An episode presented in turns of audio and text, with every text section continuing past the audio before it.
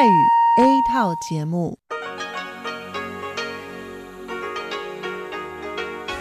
ที่นี่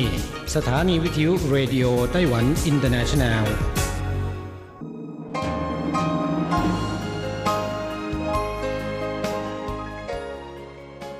กลับมาฟังขณะนี้ท่านกำลังอยู่กับรายการภาคภาษาไทยเรดิโอไต้หวันอินเตอร์เนชันแนลหรือ RTI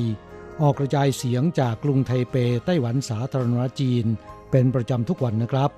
นอกจากรับฟังทางเครื่องรับวิทยุได้แล้ว ยังสามารถรับฟังรายการผ่านระบบออนไลน์ได้ที่ thai.rti.org.tw หรือที่ RTI Fanpage นะครับ ขอเชิญติดตามรับฟังรายการของเราได้ ตั้งแต่บัดนี้เป็นต้นไป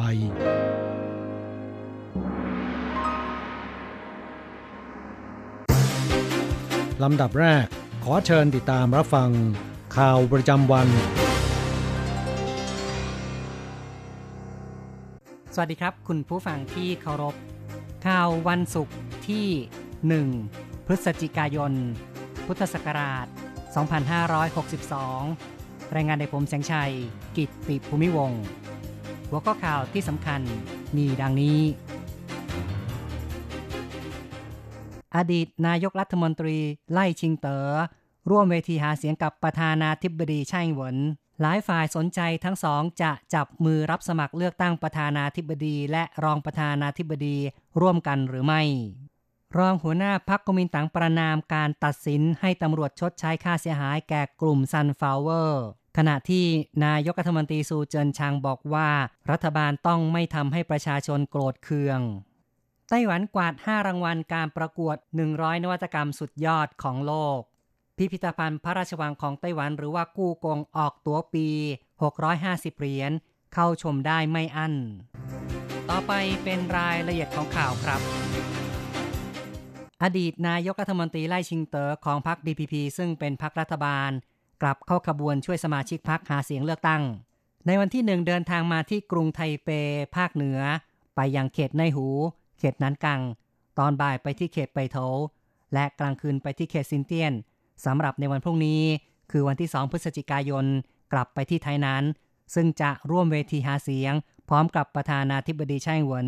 โดยช่วยหาเสียงให้แก่นายลินจุนเซียน นับเป็นครั้งแรกที่ทั้งสองร่วมเวทีหาเสียงด้วยกัน หลายฝ่ายพากันกังขา อดีตนายกรัฐมนตรีไล่ชิงเตอ๋อจะร่วมสมัครชิงตำแหน่งรองประธานาธิบดี คู่กับประธานาธิบดีไช่หวนหรือไม่ ซึ่งทั้งสองยังคงตอบคำถามไม่ตรงประเด็น ในตอนเช้าวันที่หนึ่งประธานาธิบดีไช่เหวินไปตรวจดูการปรับปรุงทางหลวงภาคตะวันออกจากสู่อ้าวถึงฮวาเหลียน นักข่าวถามว่า จะถือโอกาสวันพรุ่งนี้ประกาศตัวผู้ร่วมสมัครชิงตำแหน่งรองประธานาธิบดีหรือไม่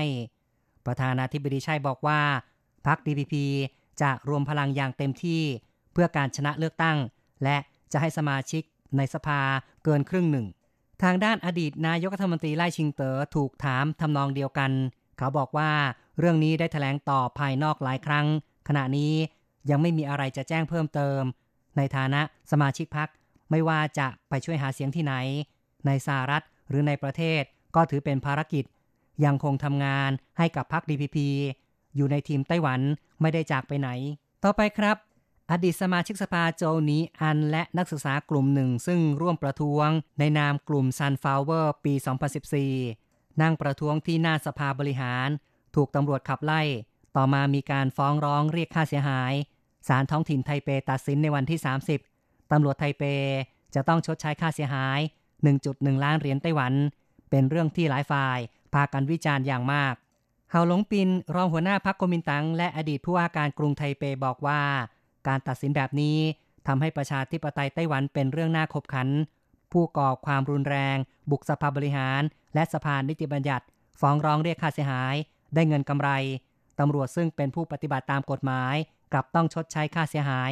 ต่อกรณีนี้ นายกรัฐมนตรีซูเจินชางให้สัมภาษณ์ในวันที่หนึ่งว่า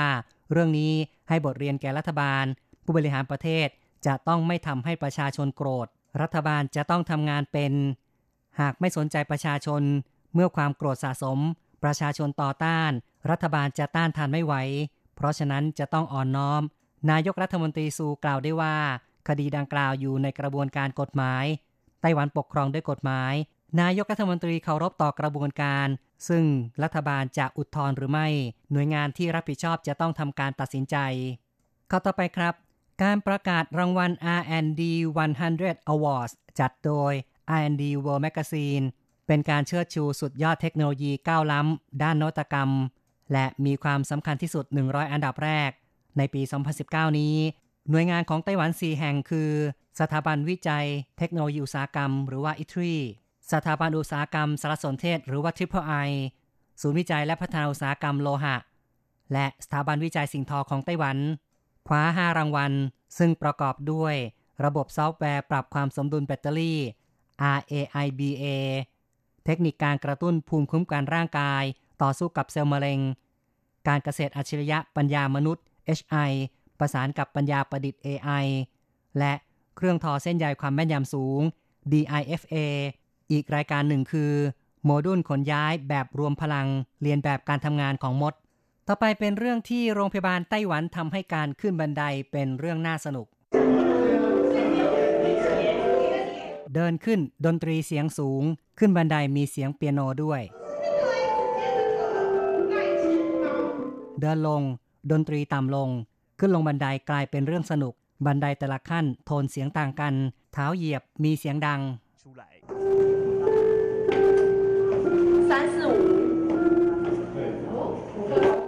โรงพยาบาลต้าถงนครเกาสงทำขั้นบันไดมีเสียงดนตรี ติดเซ็นเซอร์ไว้ด้านข้าง คนเดินผ่านขึ้นลง จะมีเสียงเปียโนทำให้อยากเดินบันได เพราะรู้สึกสนุก ผู้เดินบันไดบอกว่า เดินแล้วสนุกดี มีเสียงดนตรีตลอดเวลา ถ้าชอบก็ดีดเป็นเพลงได้เฉินเยี่ยนชี่ผู้อำนวยการโรงพยาบาลบอกว่า เป็นความคิดสร้างสรรค์ที่ทำให้การขึ้นบันไดสนุกดี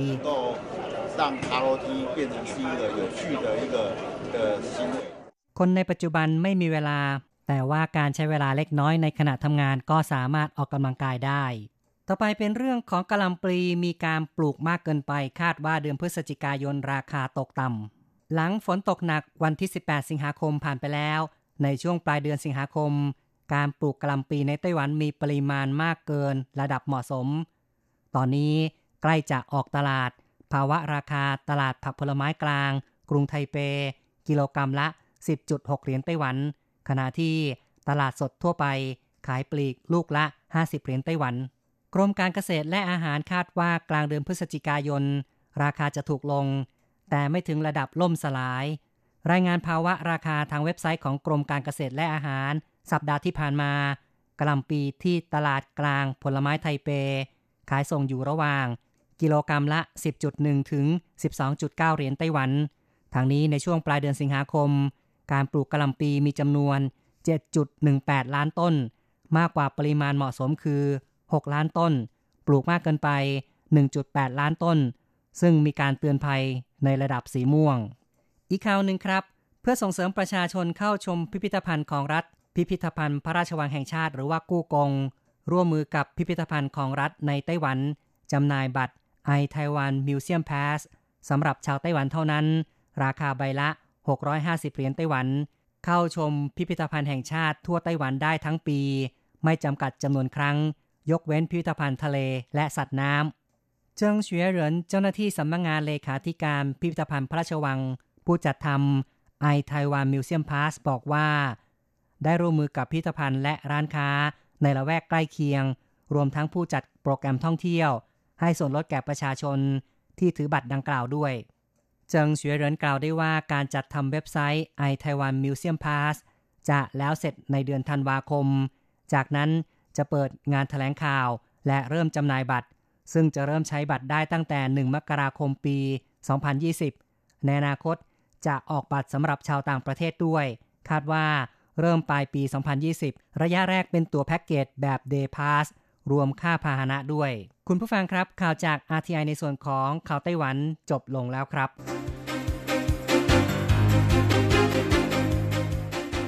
ต่อไปขอเชิญฟังข่าวต่างประเทศและข่าวจากเมืองไทยค่ะ สวัสดีครับคุณฟังที่รักและเคารพทุกท่านครับสำหรับในช่วงของข่าวต่างประเทศและข่าวจากเมืองไทยในวันนี้นะครับ ก็มีผมกฤษณัยสายประพาสเป็นผู้รายงานครับ เรามาเริ่มต้นกันที่ข่าวคราวเกี่ยวกับความเคลื่อนไหวของไอซิสนะครับ ซึ่งก็ได้ออกมายืนยันนะครับว่าอาบูบากาเอาบักดาดี เสียชีวิตแล้วจริง แล้วก็เตือนอเมริกาอย่ามาฉลองการสิ้นชีพของบักดาดี พร้อมประกาศแต่งตั้งหัวหน้าไอซิสคนใหม่ สืบทอดต่อทันทีเลยทีเดียวนะครับ เรียกร้องมุสลิมสาบานจะจงรักภักดีครับครับทั้งนี้นะครับสำนักข่าวต่างประเทศรายงานว่าอามักสื่อกระบอกเสียงของกลุ่มติดอาวุธรัฐอิสลาม หรือไอซิส ได้ยืนยันเป็นครั้งแรกนะครับว่า นายอาบูบากาอัลบักดาดีหัวหน้าไอซิสเสียชีวิตแล้วจริง พร้อมกับประกาศชื่อผู้นำไอซิสคนใหม่คือ นายอาบูอิบราฮิมอัลฮาชิมีอัลกูลาชีเมื่อวันที่ 31 ตุลาคมที่ผ่านมาครับ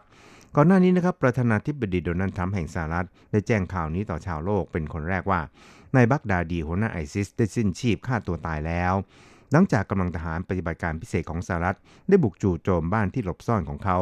และสมาชิกครอบครัว รวมถึงสมาชิกไอซิสที่จังหวัดอิดลิบทางตะวันตกเฉียงเหนือของซีเรีย เมื่อวันเสาร์ที่ 26 ตุลาคมที่ผ่านมาครับทางด้านนายอาบูฮัมซาอัลกูลาชีนะครับโฆษกคนใหม่ของไอซิสยังเตือนสหรัฐนะครับว่า อย่ามาเฉลิมฉลองที่บักดาดีเสียชีวิตพร้อมกันนั้นยังยืนยันด้วยว่าโฆษกไอซิสคนก่อนของไอซิสนะครับคือนายอาบู อัลฮัสซัน อัลมูฮาจี ก็ถูกสังหารจากปฏิบัติการร่วมของกำลังทหารสหรัฐ กับกองกำลังชาวเคิร์ดในซีเรีย ไม่กี่ชั่วโมงหลังจากที่ได้จู่โจมเป้าหมายสำคัญ คือนายบักดาดี โดยนายอัลกูลาชีโฆษกคนใหม่ของไอซิสยังเรียกร้องให้ชาวมุสลิมนั้น สาบานตนจะจงรักภักดีต่อนายอาบูอิบราฮิมอัลฮาชิมี หัวหน้าคนใหม่ของไอซิสด้วยนะครับ อีกข่าวหนึ่งครับเราไปดูกันที่ชิลีครับ ประธานาธิบดีเซบาสเตียน พิเนราแห่งชิลีนะครับ ประกาศล้มเลิกการเป็นเจ้าภาพจัดการประชุมใหญ่ระดับโลก 2 งาน ทั้งการประชุมความร่วมมือทางเศรษฐกิจเอเชียแปซิฟิกหรือเอเปกในวันที่ 16-17 พฤศจิกายน และการประชุมสหประชาชาติ ว่าด้วยสภาพอากาศเปลี่ยนแปลงหรือ COP25 ในวันที่ 2-13 ธันวาคมครับ ได้รู้ว่าเพื่อเร่งแก้ไขปัญหาความไม่สงบในประเทศก่อน หลังจากที่ประชาชนได้ลุกฮือประท้วงรุนแรง 12 วัน มีผู้เสียชีวิตแล้ว 20 รายนะครับบาดเจ็บอีกหลายร้อยคน ถูกจับกว่า 7,000 คนต้นเหตุนั้นมาจากความโกรธแค้นรัฐบาลจะขึ้นค่ารถไฟใต้ดิน ก็ลุกลามไปเป็นปัญหาอื่นๆ รวมทั้งความไม่เท่าเทียมกันในสังคม รายได้ต่ำค่าครองชีพและค่ารักษาพยาบาลสูงนะครับ ครับการประชุมเอเปกนั้นจะมีผู้นำโลกเข้าร่วมกว่า 20 คน รวมทั้งประธานาธิบดีโดนัลด์ทรัมป์แห่งสหรัฐ และประธานาธิบดีสีจิ้นผิงแห่งจีน ซึ่งทั้งคู่นั้นอาจลงนามข้อตกลง ยุติสงครามการค้าขั้นที่ 1 ขณะที่ COP25 นั้นจะมีผู้แทนจากกว่า 190 ประเทศเข้าร่วมนะครับเพื่อหาทางลดการปล่อยก๊าซคาร์บอนไดออกไซด์ตามข้อตกลงปารีส โดยยังไม่แน่ชัดว่าจะมีการโยกย้ายการประชุมไปจัดที่ประเทศอื่นหรือไม่ เมื่อใดนะครับ แต่การแข่งขันฟุตบอลชิงแชมป์อเมริกาใต้โคปาลิเบอร์ตาโดเรสรอบชิงชนะเลิศระหว่างทีมริเวอร์เพลทของอาร์เจนตินา และก็ทีมฟลาเมงโกของบราซิล จะไม่ขึ้นตามกำหนดในวันที่ 23 พฤศจิกายนนะครับทั้งนี้การยกเลิกการประชุมนั้นยังส่งผลกระทบรุนแรงต่อการท่องเที่ยว และภาพลักษณ์ของชิลี ซึ่งได้ชื่อว่ามีศิลภาพและก็เศรษฐกิจดีที่สุดในลาตินอเมริกาครับ ครับช่วงนี้เราไปติดตามข่าวๆจากเมืองไทยกันบ้างนะครับ เป็นข่าวเกี่ยวกับทางด้านนายนิตินัยสิริสมัทการ กรรมการผู้อำนวยการใหญ่บริษัทท่าอากาศยานไทย จำกัดมหาชนนะครับหรือทอทอนั้นบอกว่า ปริมาณการจราจรทางอากาศของปีงบประมาณ 2562 คือ 1 ตุลาปีที่แล้วจนถึง 30 กันยายนปีนี้ ข้อมูลณวันที่ 31 ตุลาคมปีนี้นะครับณท่าอากาศยาน 6 แห่งของทอทอได้แก่ท่าอากาศยานสุวรรณภูมิ ท่าอากาศยานดอนเมือง ท่าอากาศยานภูเก็ต ท่าอากาศยานเชียงใหม่ ท่าอากาศยานหัดใหญ่ และท่าอากาศยานแม่ฟ้าหลวงเชียงราย มีจำนวนผู้โดยสารทั้งสิ้น 141.87 ล้านคน เพิ่มขึ้นร้อยละ 1.69 นะครับ แบ่งเป็นผู้โดยสารระหว่างประเทศ 84.05 ล้านคน เพิ่มขึ้นร้อยละ 4.42 และผู้โดยสารภายในประเทศ 57.82 ล้านคน ลดลงร้อยละ 2.05 เมื่อเทียบกับช่วงเดียวกันของปีก่อน ขณะที่มีเที่ยวบินทั้งสิ้น 896,000 เที่ยวบินนะครับ เพิ่มขึ้นร้อย2.41 แบ่งเป็นเที่ยวบินระหว่างประเทศ 492,000 เที่ยวบิน เพิ่มขึ้นร้อย6.44 และเที่ยวบินภายในประเทศ อีก 400,000 กับ 4,000 เที่ยวบิน ลดลงร้อยละ 2.10 นะครับ อีกข่าวหนึ่งครับเรามาดูเกี่ยวกับทางด้านนายเฉลิมชัยศรีอ่อนนะครับ รัฐมนตรีว่าการกระทรวงเกษตรและสหกรณ์ของไทย ได้ระบุนะครับว่า สำนักงานการศุลกากรแห่งสาธารณประชาชนจีนนะครับได้ประกาศรายชื่อและขึ้นทะเบียนโรงงานผลิตและแปรรูปเนื้อสัตว์ปีก และผลพลอยได้ไก่แช่แข็งของไทยที่รับการรับรองเพิ่มอีก 9 แห่งจากเดิมที่เคยรับรองไปแล้ว 7 แห่งเมื่อปี 2561 รวมเป็น 16 แห่งนะครับซึ่งการรับรองคราวนี้นั้นเป็นผลมาจากการที่กระทรวงเกษตรมีนโยบายผลักดันการส่งออกสินค้าเกษตร โดยกรมปศุสัตว์นั้นได้ประสานงานกับ GACC อย่างต่อเนื่อง และก็ได้เชิญคณะเจ้าหน้าที่จาก CACC มาตรวจรับรองโรงงานผลิตเนื้อสัตว์ปีกมวนที่ 7-14 กันยายนที่ผ่านมาครับ นอกจากนี้ก็มีแนวโน้มว่า GACC นั้นจะให้การรับรองโรงงานเพิ่มอีก 12 แห่ง ซึ่งขณะนี้ทางกรมปศุสัตว์กำลังรวบรวมเอกสารชี้แจงข้อมูลเพิ่มเติมของโรงงานทั้ง 12 แห่งข้างต้น โดยกรมปศุสัตว์นั้นจะคอยให้คำปรึกษาแนะนำและติดตามอย่างใกล้ชิด เพื่อเป้าหมายให้ทุกโรงงานในประเทศไทยที่มีความพร้อม สามารถปฏิบัติตามข้อกำหนดและมาตรฐานของประเทศจีน ได้รับการรับรองครบทุกแห่งโดยเร็วต่อไปนะครับครับ นายเฉลิมชัยนั้นบอกอีกครับบอกว่าปัจจุบันนั้นตลาดส่งออกสินค้าเนื้อไก่จำกัดของไทยก็คือญี่ปุ่น สหภาพยุโรปและจีน โดยเฉพาะการส่งออกไปจีน ซึ่งก่อนหน้านี้ได้รับการรับรองขึ้นทะเบียนไว้เพียง 7 แห่ง การส่งออกเนื้อไก่สดจากไทยไปจีนใน 10 เดือนแรก ของปีที่ผ่านมามีปริมาณ 45,000 กว่าตันนะครับ คิดเป็นมูลค่าประมาณ 4,000 ล้านบาท เพิ่มขึ้นเป็นอย่างมากจากปีก่อน ที่มีปริมาณการส่งออกเพียง 18,000 กว่าตัน มูลค่าเพียง 1,700 กว่าล้านบาทนะครับ และคาดว่าและคาดว่าการรับรองโรงงานเพิ่มขึ้นอีก 9 แห่งนี้ จะส่งผลให้ในปี 63 นั้นไทยจะสามารถส่งออกเนื้อไก่สดไปจีนได้มูลค่ามากกว่า 12,000 ล้านบาท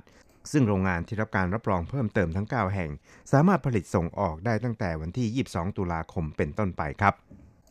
อีกข่าวหนึ่งเราไปดูข่าวเกี่ยวกับนายอุตมะสาวนายนรัฐมนตรีคลังนะครับ เปิดเผยหลังเป็นประธานมอบรางวัลส่งเสริมการออม ในวันออมแห่งชาติเมื่อวานนี้โดยกองทุนการออมแห่งชาติหรือกอชว่า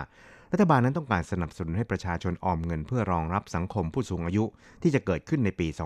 2564 และต้องการเห็นการนำเงินออมไปลงทุน เพื่อได้ผลประโยชน์ในระยะยาว โดยครั้งนั้นพยายามส่งเสริมให้ประชาชนเริ่มออมเงินตั้งแต่อายุน้อยๆหรือตั้งแต่อายุ 15 ปีขึ้นไป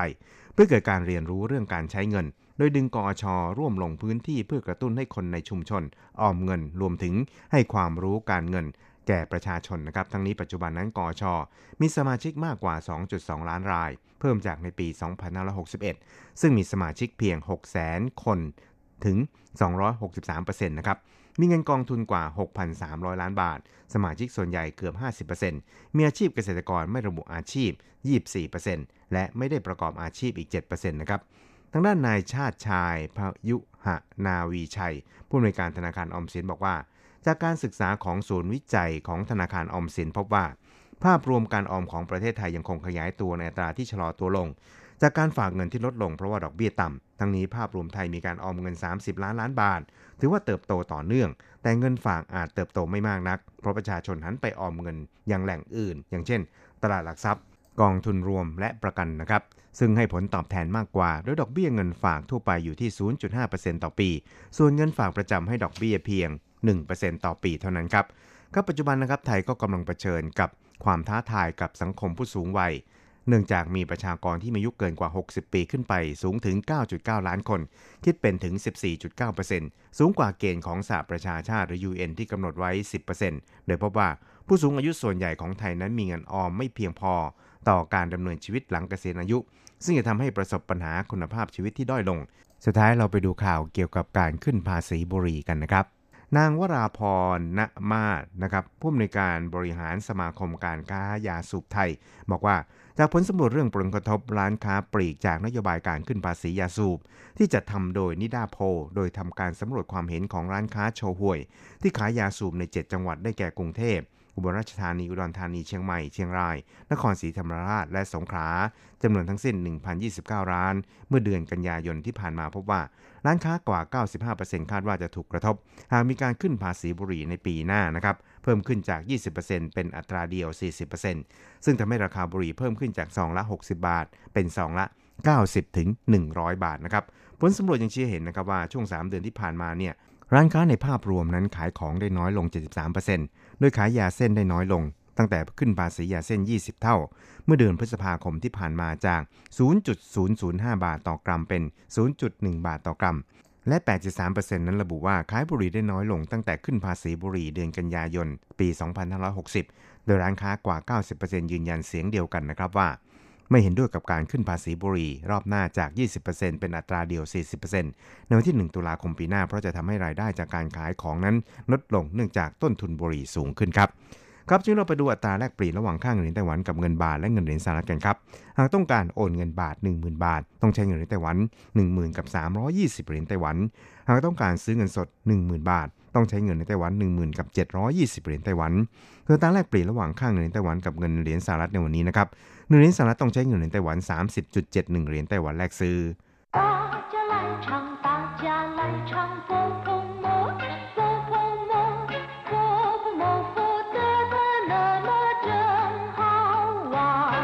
สวัสดีครับเพื่อนผู้ฟัง พบกันในวันนี้เราจะมาเรียนบทเรียนที่ 8 ของแบบเรียนชั้นสูง บทที่ 8 เจี้ยเฉียนเออยืมเงินตอนที่ 2 ในบทที่ 7 ที่ผ่านมานะครับ เราได้เรียนคำสนทนาเกี่ยวกับการยืมเงินกับคนอื่นมาแล้ว ในบทนี้เราจะมาเรียนคำสนทนาเกี่ยวกับการยืมเงินกันต่อ แต่เป็นการให้ยืมเงินนะครับ 第八课借钱二课文我把钱借给邻居， 他说半年以后还，可是现在他黄牛了，怎么办？你把钱借给他的时候，让他写借据了吗？还是有别的人在场呢？既没让他写借据，也没别的人在场。多少钱呢？如果钱不多，就算了吧。吃次亏，学次乖，下次别再把钱借给不可靠的人。是啊，都怪我糊涂，花钱买经验。第八课借钱二บทที่ 8 ยืมเงิน ตอนที่สอง我把钱借给邻居他说半年以后还可是他现在黄牛了怎么办我把钱借给邻居แปลว่า ฉันยืมเงินให้เพื่อนบ้าน他说半年以后还เขาบอกว่า ครึ่งปีก็จะคืนให้ 可是现在他黄牛了แต่เดี๋ยวนี้เขาเบี้ยวซะแล้ว หรือเดี๋ยวนี้เขาจะไม่คืนซะแล้วจะมาบ้านจะทำอย่างไรหลิงจีก็คือเพื่อนบ้านนะครับ บ้านเหนียนคือครึ่งปี บ้านเหนียน以后ครึ่งปีให้หลัง บ้านเหนียน以后还จะคืนให้หลังจากครึ่งปีไปแล้ว可是现在他黄牛了可是แต่ว่า现在 ขณะนี้他黄牛了เขากลับคำซะแล้ว หรือเขาเบี้ยวซะแล้ว怎么办จะทำอย่างไรดี你把钱借给他的时候让他写借据了吗还是有别的人在场呢ตอนคุณให้เขายืมเงิน ให้เขาเขียนใบยืมเงิน หรือว่ามีคนอื่นอยู่ด้วยหรือเปล่า你把钱借给他的时候ตอนคุณให้เขายืมเงิน让他写借据了吗 ให้เขาเขียนใบยืมเงิน还是有别的人在场呢หรือมีคนอื่นอยู่ด้วยหรือเปล่า既没让他写借据也没别的人在场ทั้งไม่ได้ให้เขาเขียนใบยืมเงิน และไม่มีใครอยู่ด้วย多少钱呢如果钱不多就算了吧吃次亏学次乖下次 别再把钱借给不可靠的人เงินมากไหมล่ะ ถ้าหากว่าเงินไม่มากก็แล้วไป เสียรู้ครั้งหนึ่ง เรียนรู้ครั้งหนึ่ง คราวหน้าอย่ายืมเงินให้คนที่เชื่อถือไม่ได้อีก是啊都怪我糊涂花钱买经验นั่นสิ ต้องโทษฉันเองที่เลอะเทอะ ใช้เงินซื้อประสบการณ์ กราบผู้ฟังทราบความหมายของคำสนทนาในบทนี้แล้ว ต่อไปขอให้พลิกไปที่หน้า 36 เราจะไปเรียนรู้คำศัพท์ และก็วลีใหม่ ๆ ในบทเรียนนี้คำที่หนึ่งขวางเหนียว แปลว่า เบี้ยว หรือว่าบิดพลิ้ว ไม่ทำตามคำสัญญา ความจริงถ้าแปลกันตรงตัวคำว่าขวางเหนียว ก็แปลว่าโค หรือว่าวัวนะครับ ซึ่งก็เป็นสัตว์เลี้ยงในครัวเรือน แต่ฉไหนจึงมาเกี่ยวข้องและหมายถึงบิดพลิ้ว เบี้ยว กลับคำหรือกลับกรอก ไม่ปฏิบัติตามคำมั่นที่ให้ไว้ สันนิษฐานว่าชาวจีนนะครับ เห็นว่าวัว ดื้อรั้นสอนยากนะครับ จึงมีหลายที่หลายแห่งที่ใช้คำว่า หนิว หรือวัว ในความหมายส่อไปในทางที่ไม่ดี อย่างเช่นคำว่า หนิวผีชี่ นิสัยอย่างวัว ซึ่งก็หมายถึงนิสัยที่ไม่ยอมฟังใคร ดื้อรั้น อะไรนิดอะไรหน่อยนะครับ ก็โมโหโกรธาขวางเหนียวหมายถึงการรับปากใครไว้แล้วเนี่ยไม่ทำตามคำมั่นสัญญานะครับ เบี้ยวเอาดื้อ พูดไว้เป็นมั่นเป็นเหมาะ แต่ว่าถึงเวลาทำจริง ๆ กันแล้วเนี่ยกลับไม่ปฏิบัติตาม เรียกว่าขวางเหนียวนะครับ นอกจากนี้คำว่าขวางเหนียวยังหมายถึงพวกอันธพาลหน้าโรงหนัง หรือหน้าสถานีขนส่งนะครับ ที่กว้านซื้อบัตรเข้าชมภาพยนตร์หรือว่าตั๋วโดยสาร แล้วก็นำมาขายในราคาสูงกว่าปกติ หากำไรโดยไม่ชอบนะครับ เรียกคนที่กระทำเช่นนี้ว่า ขวางเหนียว ส่วนตั๋วหรือว่าบัตรที่ซื้อในลักษณะนี้เรียกว่า ขวางเหนียวเพี้ยว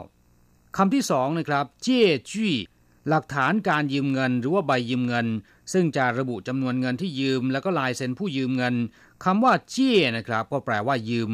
คำนี้เราเรียนมาแล้วในบทเรียนที่ 7 ส่วนจี้แปลว่า หลักฐาน อย่างเช่นว่าเจิ้งจี้พยานหลักฐาน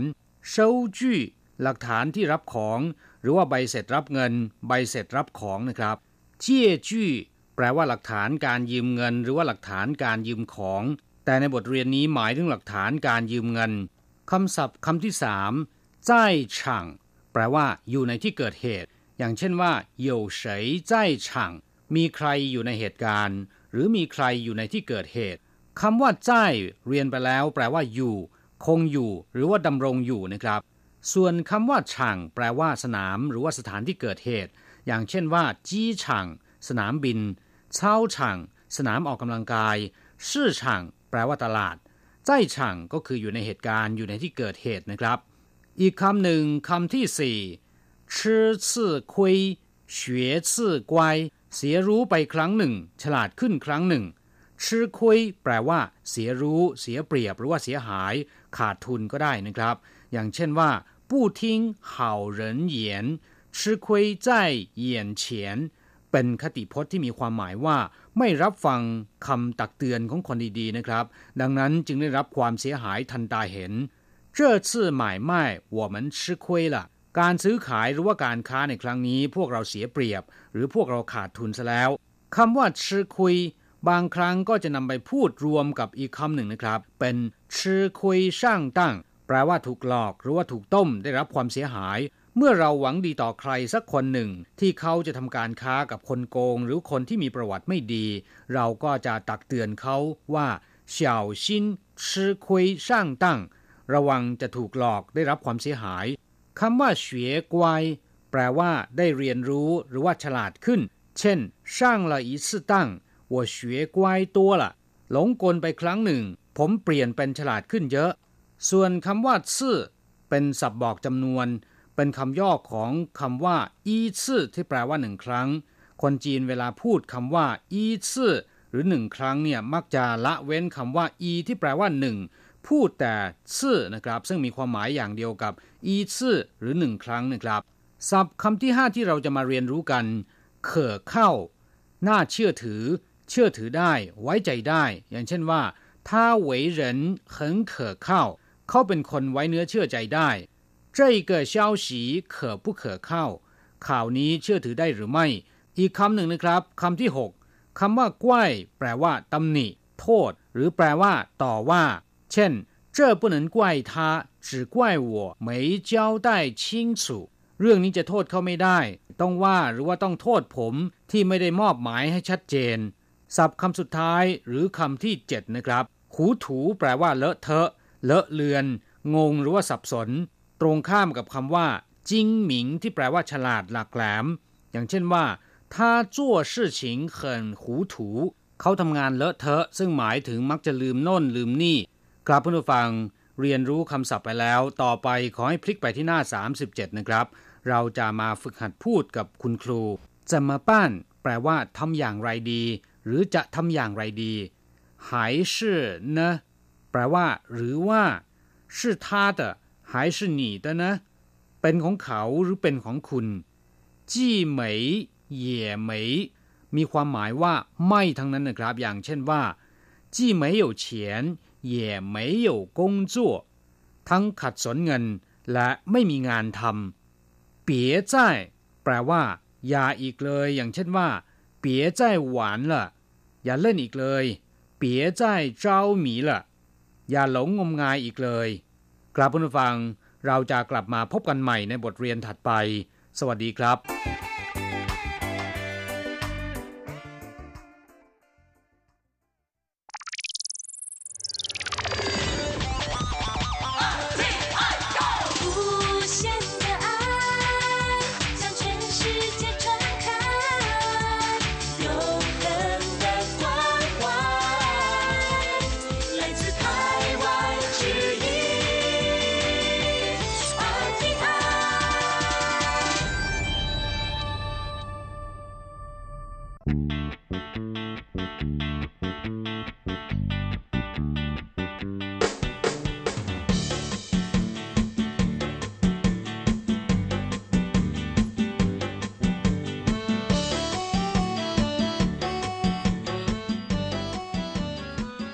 กลับผู้ฟังขณะนี้ท่านกำลังอยู่กับรายการภาคภาษาไทย RTI เอเชียสัมพันธ์นะครับลำดับต่อไปขอเชิญติดตามรับฟัง ข่าวคราวและความเคลื่อนไหวด้านแรงงานต่างชาติในไต้หวัน ในช่วง ขุนพลแรงงานไทย 现在进行台湾地区有关外籍移工的新闻。立法院朝野立委提案延长外籍看护工在台工作的年限。 劳动部认为，外界对放宽年限仍有不同声音，应该审慎评估。若要延长时间，应回归到新经济移民法做长远规划，可能更为适当。กลับมาฟังช่วงนี้มาฟังข่าวคราวด้านแรงงานต่างชาติในไต้หวันกันนะครับ อันดับแรกมาฟังข่าวเกี่ยวกับเรื่องระยะเวลาทำงานของผู้อนุบาลต่างชาตินะครับ สสไต้หวันเสนอขยายเวลาทำงานผู้อนุบาลต่างชาติ จากปัจจุบัน 14 ปีเป็น 23 ปี แต่ว่าไม่ผ่านความเห็นชอบจากสภานะครับ กระทรวงแรงงานย้ำการขยายระยะเวลาทำงาน สู้อนุญาตให้แรงงานต่างชาติย้ายถิ่นไม่ได้นะครับ เมื่อวันที่ 23 ตุลาคมที่ผ่านมานี้ คณะกรรมาการสังคม สวัสดิการ สาธารณสุขและสิ่งแวดล้อม สภานิติบัญญัติของไต้หวัน มีการพิจารณากฎหมายการจ้างงาน ในที่ประชุมนะครับ มีสสหลายคนเสนอให้ขยายระยะเวลาทำงานของผู้อนุบาลต่างชาติ จากปัจจุบันที่อนุญาตให้ทำงานได้ไม่เกิน 14 ปี เป็น 15 ปี 20 ปี แล้วก็ 23 ปี โดยสสเหล่านี้นะครับกล่าวว่า ผู้อนุบาลส่วนใหญ่อยู่ดูแลผู้ป่วย หรือว่าผู้สูงอายุในครอบครัวของนายจ้าง มีความผูกพันกลายเป็นส่วนหนึ่งในครอบครัวไปซะแล้ว แต่เมื่อทำงานครบ 14 ปีจะต้องเดินทางกลับประเทศนายจ้างจะต้องหาคนงานใหม่มาเริ่มต้นกันใหม่ เป็นการเพิ่มภาระให้กับครอบครัวที่ต้องว่าจ้างผู้อนุบาลนะครับ นายหลินหมิงอี้รัฐมนตรีช่วยว่าการกระทรวงแรงงานกล่าวว่า จากข้อมูลเมื่อสิ้นเดือนกรกฎาคมที่ผ่านมานี้ ในไต้หวันมีผู้อนุบาลต่างชาติในครัวเรือน 241,074 คน ในจำนวนนี้นะครับ อายุการทำงานใกล้ครบ 14 ปี มีจำนวน 5,023 คน ด้านนางขวางชิวกุ้ย อธิบดีกรมพัฒนากำลังแรงงานกระทรวงแรงงานกล่าวว่าสำหรับระยะเวลาทำงานของแรงงานต่างชาติ สังคมของไต้หวันมีมุมมองที่แตกต่างกันออกไป การขยายระยะเวลาแบบไม่มีที่สิ้นสุด ไม่ใช่วิธีแก้ปัญหาที่ดี ควรจะนำมาพิจารณารวมกับนโยบายการย้ายถิ่นในระยะยาว ซึ่งกฎหมายคนเข้าเมืองและเศรษฐกิจใหม่ ที่คณะกรรมการพัฒนาแห่งชาติยื่นเสนอต่อสภาได้คำนึงถึงจุดนี้แล้วนะครับ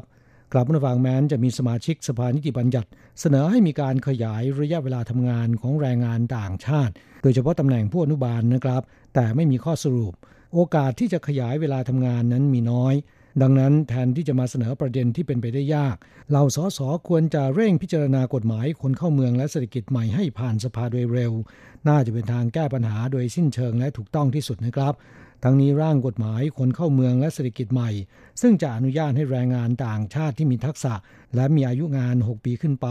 สามารถยกระดับเป็นแรงงานกึ่งฝีมือ และก็อยู่ทำงานในไต้หวันได้ โดยไม่จำกัดระยะเวลา ร่างกฎหมายฉบับนี้ถูกส่งเข้าไปรอการพิจารณาจากสภา โดยถูกจัดให้เป็นยติเร่งด่วนตั้งแต่การประชุมสภาสมัยที่แล้ว มาในการประชุมสมัยที่สองซึ่งเริ่มมาตั้งแต่ 1 กันยายนที่ผ่านมานี้ ก็ถูกจัดให้เป็นยติเร่งด่วนเช่นกัน แต่ยังไม่มีทีท่าว่าจะได้รับการพิจารณาหรือไม่ ก็คงจะต้องจับตาดูกันต่อไปว่า จะได้รับการพิจารณาผ่านสภาในการประชุมสมัยนี้ ซึ่งจะสิ้นสุดลงในสิ้นเดือนธันวาคมปีนี้หรือไม่นะครับ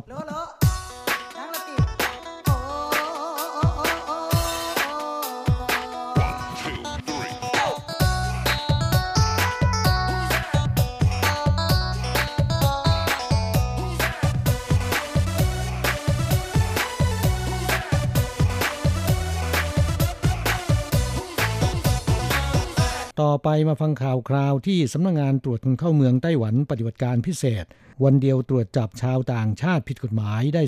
387 คน ชาวอินโดนีเซียมีจำนวนมากที่สุดนะครับ เมื่อวันที่ 19 ตุลาคมที่ผ่านมานี้สำนักงงานตรวจคนเข้าเมืองของไต้หวัน สนที่กำลังกับหน่วยยามฝั่ง และกรมสอบสวนคดีเป็นต้น ปฏิบัติการพิเศษตรวจจับชาวต่างชาติที่พำนักอาศัยทั่วไต้หวันอย่างผิดกฎหมาย วันเดียวตรวจพบและจับกลุ่มชาวต่างชาติผิดกฎหมายได้ 387 คน ส่วนใหญ่เป็นแรงงานต่างชาติที่หลบหนีในจ้าง ซึ่งมี 240 คน โดยแบ่งเป็นแรงงานอินโดนีเซียผิดกฎหมายมากที่สุด 122 คน แรงงานเวียดนาม 112 คน ชาวต่างชาติที่เดินทางเข้าไต้หวันในฐานะนักท่องเที่ยว แต่ไม่เดินทางกลับประเทศตามกำหนดเวลาจำนวน 147 คน ประกอบด้วยชาวเวียดนาม 82 คน อินโดนีเซีย 51 คน ขณะเดียวกันจับกลุ่มนายหน้าจัดงานเถื่อน 35 คน ในจ้างว่าจ้างชาวต่างชาติเข้าทำงานโดยไม่ได้รับอนุญาต 140 คนนะครับ แรงงานเวียดนามผิดกฎหมายที่ถูกตรวจพบ และถูกจับกลุ่มที่นครนิวไทเปหลายคน บนร่างกายสักลายเป็นภาษาจีน อ่านว่าปูเข้าหุยมีความหมายว่าไม่เสียใจ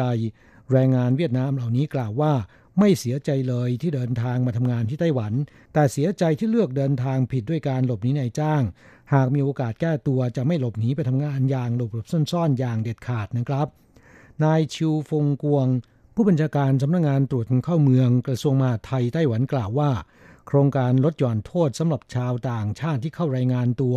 ระหว่างวันที่ 1 มกราคมถึง 30 มิถุนายนปีนี้ แม้นจะสิ้นสุดลงไปแล้ว แต่เพื่อจูงใจชาวต่างชาติที่พำนักอาศัย หรือว่าทำงานอย่างผิดกฎหมายในไต้หวัน ให้เข้ารายงานตัวเพื่อเดินทางกลับประเทศ โดยหลักการแล้วนะครับ ผู้เข้ามอบตัวจะได้รับอนุญาต ไม่ต้องไปอยู่ในสถานกักกัน แต่ต้องเสียอัตราค่าปรับตามกฎหมายดังต่อไปนี้นะครับ ไม่เกิน 10 วันเสียค่าปรับ 2,000 เหรียญไต้หวัน 11 วันขึ้นไปไม่เกิน 30 วันเสียค่าปรับ 4,000 เหรียญไต้หวัน 31 วันขึ้นไปไม่เกิน 60 วันเสียค่าปรับ 6,000 เหรียญไต้หวัน 61 วันขึ้นไปไม่เกิน 90 วันเสียค่าปรับ 8,000 เหรียญไต้หวัน 91 วันขึ้นไปเสียค่าปรับ 10,000 เหรียญไต้หวัน นอกจากนี้นะครับ แรงงานต่างชาติที่หลบหนีในจ้าง หรือชาวต่างชาติที่เดินทางเข้าไต้หวันและอยู่เลยกำหนดวีซ่า จะถูกจำกัดสิทธิการเดินทางเข้าไต้หวันเป็นเวลานานถึง 8 ปีนะครับ กลับมาฟังจากสถิติใหม่ล่าสุดของสำนักงงานตรวจคนเข้าเมือง ณ สิ้นเดือนสิงหาคมปีนี้ ในไต้หวันมีแรงงานต่างชาติทั้งหมด 711,001 คนนะครับ โดยในจำนวนนี้เนี่ยหลบหนีในจ้างกลายเป็นแรงงานผิดกฎหมาย และยังไม่ถูกตรวจพบมีจำนวนทั้งหมด 47,885 คน ในจำนวนนี้แรงงานอินโดนีเซียมีจำนวนหลบหนีมากที่สุด 22,856 คน ครองอัตราส่วน 47.73% แรงงานเวียดนามอยู่อันดับ 2 มีจำนวน 21,861 คน ครองสัดส่วน 45.6%อันดับ 3 ได้แก่คนงานฟิลิปปินส์ 2,366 คน คิดเป็นสัดส่วน 4.94%สำหรับแรงงานไทยที่หลบหนีและยังไม่ถูกตรวจพบ มีจำนวน 801 คน คิดเป็นสัดส่วน 1.67%ในจำนวนนี้เป็นแรงงานไทยเพศชาย 661 คน เพศหญิง 140 คนนะครับ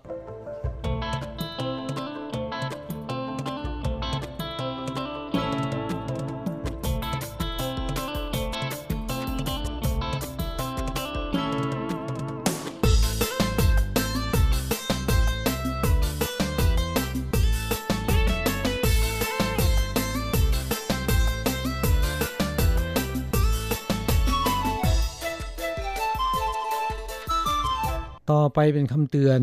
ระวังตกเป็นเหยื่อแจกซิมฟรีนะครับตำรวจทลายแก๊งหลอกคนงานต่างชาติเปิดซิมแบบเติมเงินฟรี แต่ว่าแจกเบอร์เดียวอีก 4 เบอร์ขายต่อให้แก๊ง call center ในราคาเบอร์ละ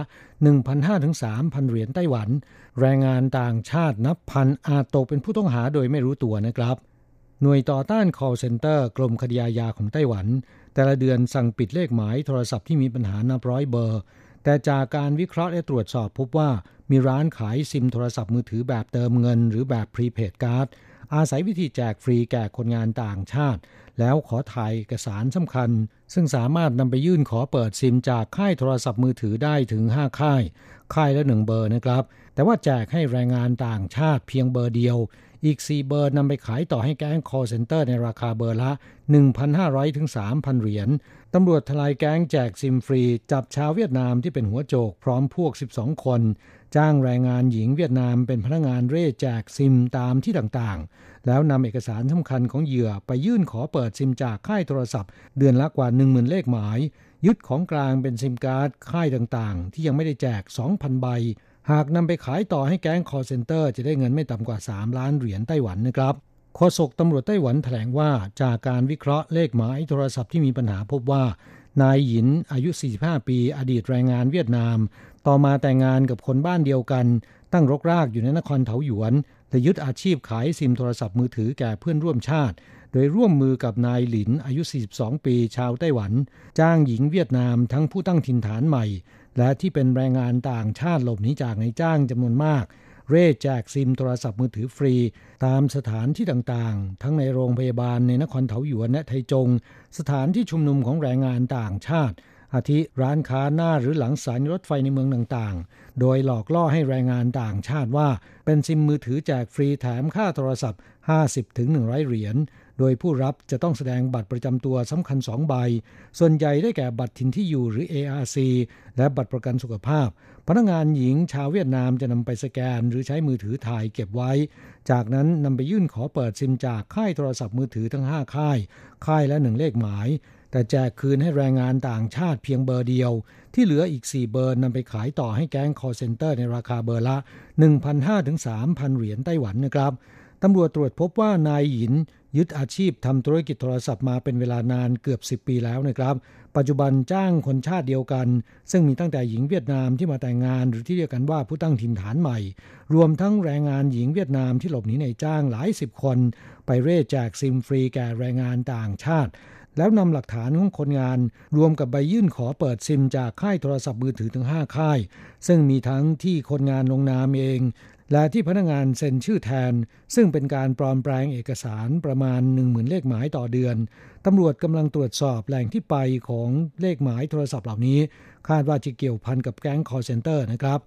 ครับผู้ฟังปัญหาโทรศัพท์มือถือของแรงงานต่างชาติ ถูกแก๊งอาชญากรรมนำไปก่อคดีมีมานานแล้วนะครับ จนถึงปัจจุบันก็ยังคงมีแรงงานต่างชาติ รวมถึงแรงงานไทยตกเป็นเหยื่อให้ได้เห็นอย่างต่อเนื่อง โดยในอดีตแรงงานไทยถูกหลอกให้เซ็นชื่อในแบบฟอร์ม ที่ยื่นขอเปิดซิมการ์ดมือถือตั้งแต่ก่อนออกเดินทางแล้วนะครับ แต่ปัจจุบันรูปแบบปัญหาแปรเปลี่ยนไป เป็นซิมแบบเติมเงินหรือ prepaid card ที่รับแจกฟรีในไต้หวัน โดยมีการแจกฟรีและถ่ายเอกสารสำคัญของคนงานตามที่ต่างๆ เช่น ขณะเดินทางถึงไต้หวันและออกจากสนามบิน ช่วงยืนรอเพื่อรับการตรวจสุขภาพตามกฎหมายที่โรงพยาบาลต่างๆ และตามแหล่งชุมนุมของแรงงานต่างชาติ ซึ่งคนงานไทยบางรายมีความต้องการอยู่แล้วนะครับ โดยหารู้ไม่ว่ามีความเสี่ยงที่เอกสารสำคัญ จะถูกนำไปเปิดซิมจากค่ายอื่น และถูกนำไปขายต่อให้แก๊งอาชญากรรมนำไปก่อคดีต่อไปทำให้ตัวเองตกเป็นผู้ต้องหานะครับ จึงขอเตือนว่าการรับแจกซิมฟรีตามแหล่งที่กล่าวมา มีความเสี่ยงสูงที่เอกสารจะถูกนำไปใช้ในทางที่ผิดกฎหมาย หากต้องการเปิดซิมมือถือนะครับ ต้องไปที่ร้านหรือว่าศูนย์ให้บริการของค่ายโทรศัพท์มือถือโดยตรง ซึ่งตั้งอยู่โดยทั่วไปนะครับ และนอกจากไม่รับแจกซิมฟรีแล้ว ยังต้องเก็บรักษาซิมมือถือของตนไว้ให้ดี ไม่ยืมหรือว่าให้คนอื่นนำไปใช้ เพราะที่ผ่านมานะครับ เคยมีแรงงานไทยจำนวนไม่น้อย ถูกตำรวจออกหมายเรียกไปสอบปากคำข้อหาขู่กันโชคทรัพย์หรือหลอกลวงต้มตุ๋นชาวไต้หวัน ทั้งๆทที่พูดภาษาจีนไม่ได้สักคำนะครับ เพราะขายซิมมือถือที่ไม่ใช้แล้วให้แก่ผู้รับซื้อในราคา 200-500ถึง500 เหรียญ หรือบางคนครบสัญญาเดินทางกลับบ้าน ทิ้งซิมมือถือให้เพื่อนใช้ เมื่อกลับเข้ามารอบใหม่ถูกจับทันทีนะครับ เจ้าตัวปฏิเสธก่อคดี แต่ว่าไม่สามารถยืนยันความบริสุทธิ์ของตนได้ แม้นว่าท้ายที่สุดแล้วคนงานที่ตกเป็นเหยื่อเหล่านี้นะครับ ส่วนใหญ่จะไม่ถูกฟ้องแต่ถ้าว่ากว่าที่คดีจะสิ้นสุดก็ต้องเสียเวลาทำงานและเสียสุขภาพจิตเป็นปีนะครับขณะที่บางคนโชคร้าย ให้การกลับไปกลับมาถูกพิพากษาจำคุก ต้องไปรับโทษในคดีที่ตนไม่ได้ก่อขึ้นนะครับ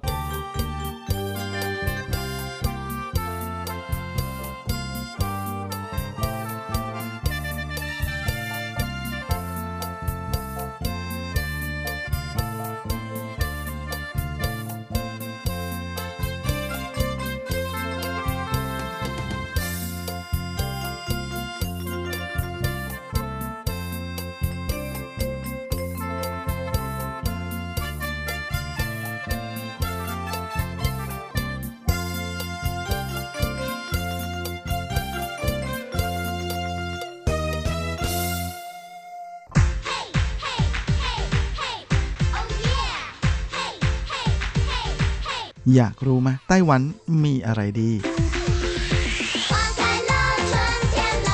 ขยับเข้ามาสิ จะบอกให้ กับอะไร ๆ ในไต้หวันเวอร์ชันเดี่ยวไมโครโฟน สวัสดีครับคุณฟังทุกท่านลาสำหรับสัปดาห์นี้อะไร ๆ ในไต้หวันก็กลับมาพบกับคุณฟังแล้ว เช่นเคย แลาสำหรับสัปดาห์นี้เราก็มาทักทายกันพร้อมกับอากาศที่ค่อนข้างจะแปรปรวนมากทีเดียว มีทั้งฝนที่ตกโปรยๆนะฮะแทบจะตลอดทั้งอาทิตย์เลยนะฮะหลังจากที่ช่วงต้นอาทิตย์นั้นฟ้าใสทีเดียวนะฮะแล้วก็ช่วงกลางๆอาทิตย์ก็มีพายุทรายจากเมืองจีน พัดเข้ามานะจนทำให้สภาพอากาศนั้นแย่ลงนะ PM 2.5 พุ่งปรี๊ดเลยทีเดียวนะ แต่ก็ไม่ค่อยมีปัญหาอะไร เพราะว่าแค่วัน 2 วันก็โดนฝนนะพัดจนหายไปอีกแล้วครับ ยังไงก็ยังถือว่าก็โอเคนะ อะไรประมาณนั้นแบบมาแป๊บๆแล้วก็ไป และแน่นอนฮะว่าช่วงท้ายๆปีแบบนี้เนี่ยก็จะมีกิจกรรมที่น่าสนใจมาแนะนำกับคุณฟังอีกแล้วนะครับและหนึ่งในกิจกรรมที่มีคนรอกันเยอะเลยสำหรับในเรื่องของการท่องเที่ยวทางไทเป และนิวไทเปนั้นก็เห็นจะได้แก่กิจกรรมที่เขาเรียกกันว่า新北歡樂耶誕城 หรือเมืองคริสต์มาสสุดหรรษาแห่งนิวไทเป ที่ทางนครนิวไทเปนั้นจะมีการประดับประดานะครับ มาแถวๆที่ว่าการนครนิวไทเปนะฮะแล้วก็ตรงบริเวณสถานีรถไฟปั่นเฉียวแถวๆนั้นครับจะเต็มไปด้วยแสงสีตระการตานะฮะแล้วก็มีการโชว์แสงสีเสียง มีคอนเสิร์ต มีอะไรมาแบบให้ไฮให้สนุกสนานกันได้แบบเป็นเดือนเลยนะครับ โดยปีนี้งานจะเริ่มสตาร์ทวันที่ 15 พฤศจิกายนที่จะถึงนี้นะฮะมาตั้งแต่ตอนค่ำคืนของวันที่ 15 นี้ ซึ่งเป็นวันศุกร์เสียด้วย ก็ถือว่าเป็นอะไรที่น่าสนใจไม่น้อยทีเดียว โดยงานนั้นจะจัดยาวเลยนะครับ เป็นเวลา 48 วัน ไปจบวันที่ 1 มกราคมของปีหน้า และไฮไลท์พิเศษของปีนี้ก็จะอยู่ที่โชว์แสงสีเสียงนะฮะที่เขาเรียกกันว่าซวงถ่าอิซู ซึ่งก็คือ 2 หอคอยที่จะกลายมาเป็น 1 ต้นคริสต์มาสนั่นเอง นอกจากนี้นะฮะด้วยความที่จัดมาเป็นปีที่ 9 แล้ว ปีนี้ก็เลยอลังเป็นพิเศษด้วยการประดับประดาทั้งในส่วนของซื่อหมิงกวางฉางนะฮะก็คือตรงที่เราจัดงานสงกรานต์ทุกปีตรงนั้นแหละ นะครับ แล้วก็ตัวอาคารของนครนิวไทเปที่เป็นตึกที่อยู่ข้างหลังเวทีนั่นเองนะฮะตรงตอนนี้เนี่ยเขาจะมีการไม่ใช่ตอนนี้ ตอนวันงานช่วงงานนะตอนกลางคืน เขาจะมีการฉายเหมือนเป็นโปรเจกต์ทำเป็นโปรเจคเตอร์นะครับ แล้วก็ฉายภาพเข้าไปบนนั้นนะฮะก็เป็นภาพสวยงามทีเดียว โดยเจ้าอีกหนึ่งหอคอยที่อยู่ด้านหน้านะครับ ก็ตรงที่ลานที่เราเตะตะกร้อกันนั่นแหละนะครับ ตรงนั้นเนี่ยก็จะทำมาเป็นต้นคริสต์มาสยักษ์ นะครับ แล้วก็จะมีการแสดงแสงสีเสียงกันตรงนั้นเลยนะฮะมาคุณฟังพวกเราแฟนๆ RTI เป็นอะไรที่คุ้นเคยมาก เพราะว่าไปมันทุกปีนะฮะตรงนั้นในช่วงเทศกาลสงกรานต์นะฮะมาใครที่ไม่เคยไปช่วงคริสต์มาสไปดูไฟสวยๆ นั้นก็ลองมาแพลนกันดูนะครับ เพราะว่าไปง่ายมากคงไม่ต้องบอกว่าไปกันยังไง เพราะว่าทุกท่าน ไปกันถูกอยู่แล้วนะฮะวิธีที่ง่ายที่สุดก็คือนั่งรถไฟฟ้าหรือว่านั่งรถไฟนะฮะก็ไปลงที่สถานีปั่นเฉียวได้เลย หรือคุณจะมาเกาเถี่ยก็ได้นะครับสำหรับใครที่มาจากต่างจังหวัดนะฮะอยากจะนั่งรถไฟความเร็วสูงก็ลงที่สถานีปั่นเฉียวเหมือนกันนะฮะออกมาข้างบนถนนปุ๊บก็จะเจอเลยนะตรงนั้นเลยคือสถานที่จัดงาน โดยโซนการจัดแสดงไฟอันสวยงามตระการตาปีนี้ก็นอกจากจะแบ่งเป็น 3 โซนใหญ่ คือหมู่บ้านซานตาคลอส แล้วก็ยังมีป่าเวทมนต์และความฝันในคืนวันคริสต์มาสแล้วเนี่ย ก็ยังมีจุดเช็คอินสวยๆ อีกมากมายหลายแห่งเลยนะฮะ โดยมีการทำอุโมงค์อุโมงค์ไฟให้เราได้ไป เดินลอดเดินถ่ายรูปกัน เออไฟในที่นี้คือไฟ LED นะฮะ ไม่ใช่ไม่ใช่ไฟแบบลุกโชน แล้วไฟแบบนั้นเนี่ยคงจะไปแสดงกายกรรมกันได้แล้ว นอกจากนี้ก็ยังมีระเบียงที่เขาประดับประดาด้วยหลอดไฟสารพัดสีหลากสีสันเลยนะฮะ มีทั้งสีฟ้าสีเขียวที่เป็นโซนๆนะฮะ แล้วก็เป็นทีมทีมๆให้หลายๆคนได้ไปถ่ายรูปกันแบบชิคๆแล้วก็อัปโหลดขึ้นไปแบบชิลๆ และที่สำคัญสำหรับคุณน้องๆ หนูๆ นะฮะ มีรถไฟเล็กให้ได้ไปนั่งเล่นกันด้วย ที่บริเวณลานอเนกประสงค์ ด้านหน้าสถานีนั่นแหละนะครับ เอาเป็นว่าใครที่อยากได้ไลค์แบบเยอะๆ ให้เพื่อนกดไลค์แบบรัวๆ นะฮะ ก็เตรียมไปถ่ายรูปเช็คอินกันได้เลยนะฮะตั้งแต่ 15 พฤศจิกายนนี้เป็นต้นไป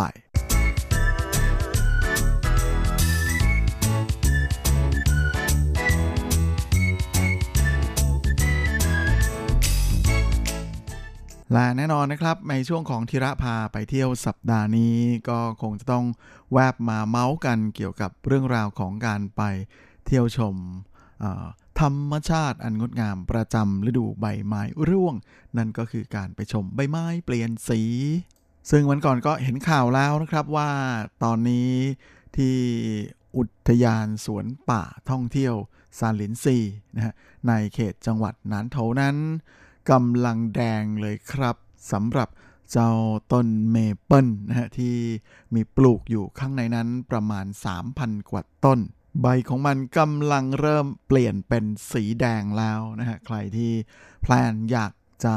ไปดูใบไม้แดงนะฮะมาก็ไม่ต้องขึ้นเครื่องบินไปดูที่นึที่ประเทศนู้นประเทศนี้นะฮะอยู่ในไต้หวันก็มีให้ดูได้แล้วก็มีให้ดูแบบอลังวังเวอร์ด้วยเหมือนกัน และนอกจากใบเมเปิลจะเปลี่ยนเป็นสีแดงแล้วนะฮะ ในซาลินซีนั้นก็ยังมีต้นสนหูล้านนะฮะที่ชื่อไทยไม่เพราะแต่ชื่อภาษาจีนเพราะมากว่ารั่วหวีสงนะฮะมา มีความเป็นกวีเยอะกว่านะเพราะว่าชื่อจีนนั้นหมายถึง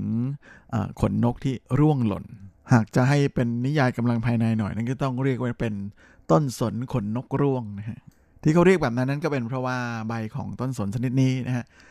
ดูดูแล้วเนี่ยมันจะคล้ายๆ กับขนนกนะฮะแล้วก็ยิ่งพอถึงช่วงฤดูใบไม้ร่วงนี่แหละนะมันจะค่อยๆ เปลี่ยนเป็นสีเหลืองๆน้ำตาลแล้วก็ออกแดงๆนะฮะก่อนที่จะร่วงหล่นลงมาบนพื้นนะฮะแล้วช่วงที่มันร่วงหล่นลงมาเองเขาก็เลยเรียกมันเหมือนกับเป็นขนนกที่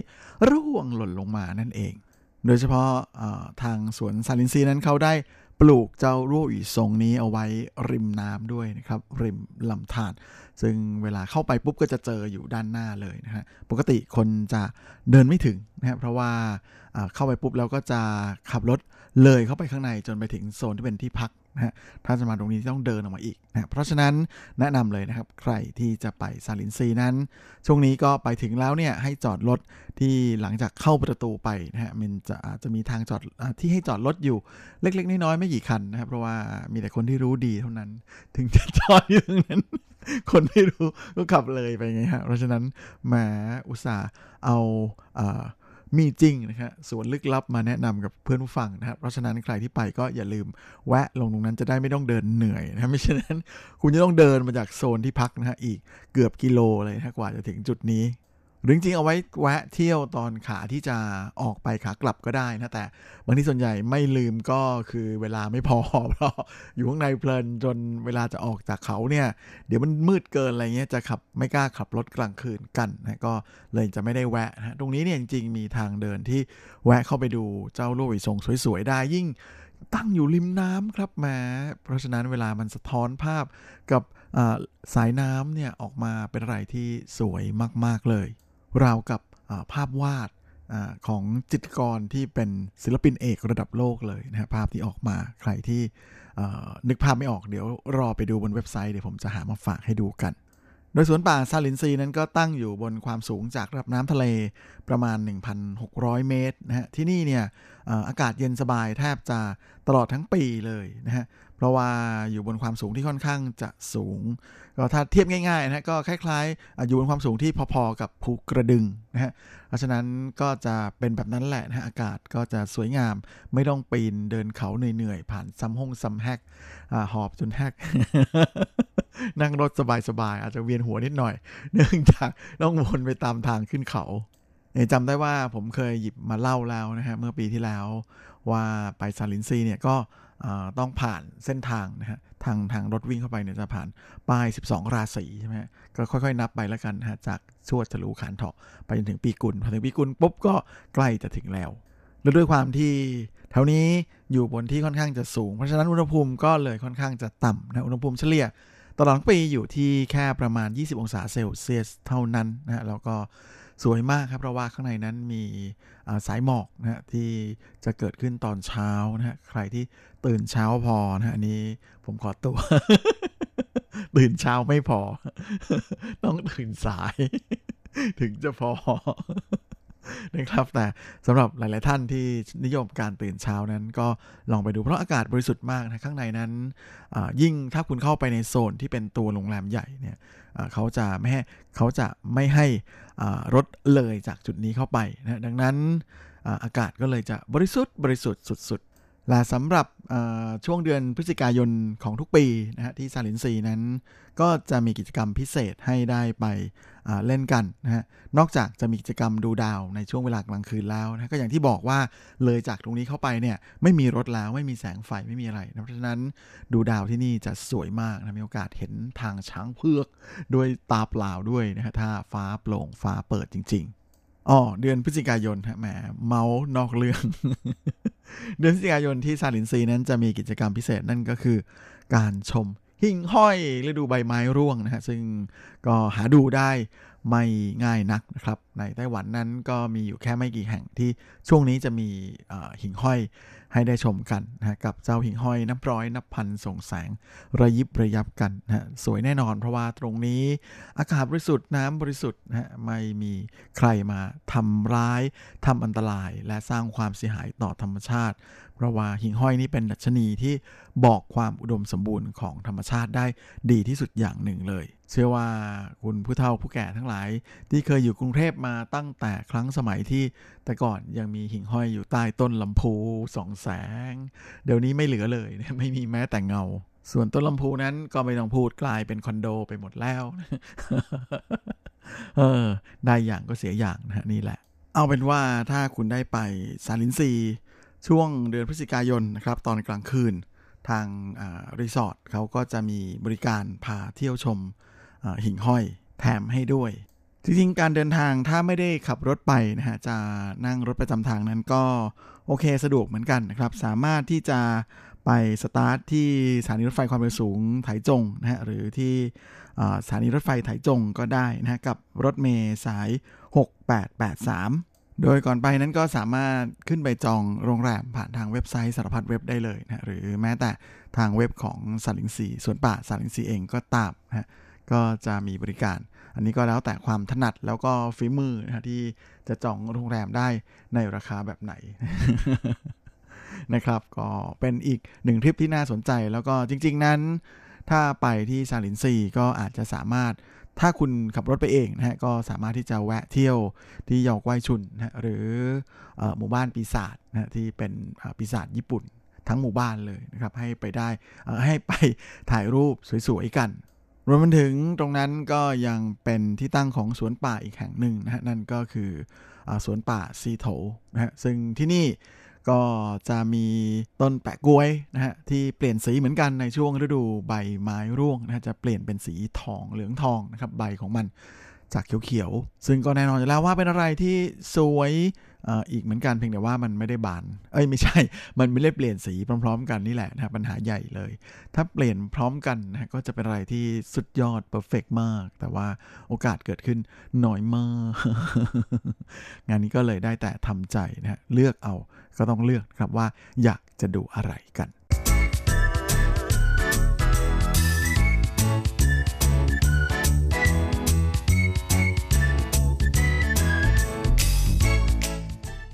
ครับและเวลาของรายการสัปดาห์นี้ก็หมดลงอีกแล้ว ผมก็คงจะต้องขอตัวขอลาไปก่อนด้วยเวลาเพียงเท่านี้ เอาไว้เราค่อยกลับมาพบกันอีครั้งอาทิตย์หน้าเช่นเคย ในวันและเวลาเดียวกันนี้ ส่วนสำหรับวันนี้